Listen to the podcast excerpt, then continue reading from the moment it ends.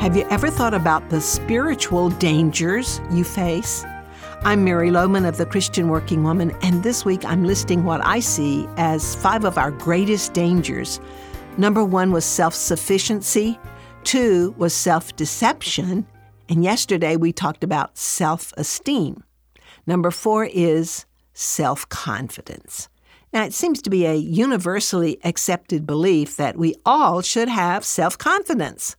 But Paul wrote to the Philippians that we who are believers, who glory in Christ Jesus, should put no confidence in the flesh.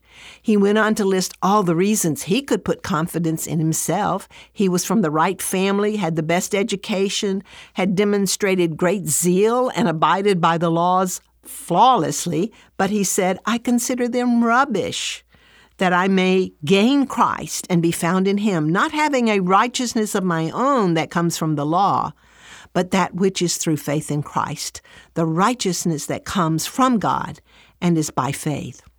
Why is self confidence a great spiritual danger? Because it erodes our faith and trust in Christ alone. Anytime we start thinking that we can do something on our own, or feeling as though we've achieved some position by our own efforts, anytime we are confident about ourselves or our abilities, we're in a dangerous spot.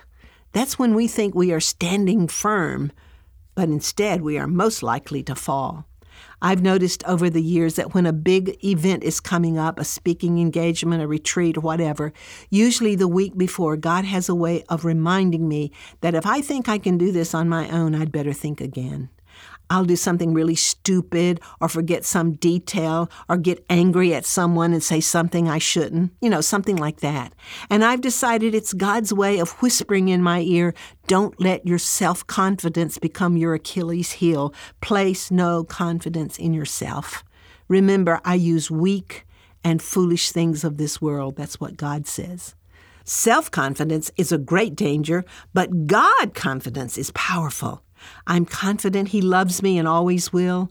I'm confident I can go to His throne with boldness at any time and He hears me.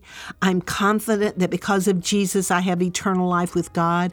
And I'm confident I can do all that God wants me to do through Christ who gives me strength. That's not self confidence, that's God confidence. And that's what you need. You know, you can find copies of all of these devotionals on our website at ChristianWorkingWoman.org, and you can share them with others as well.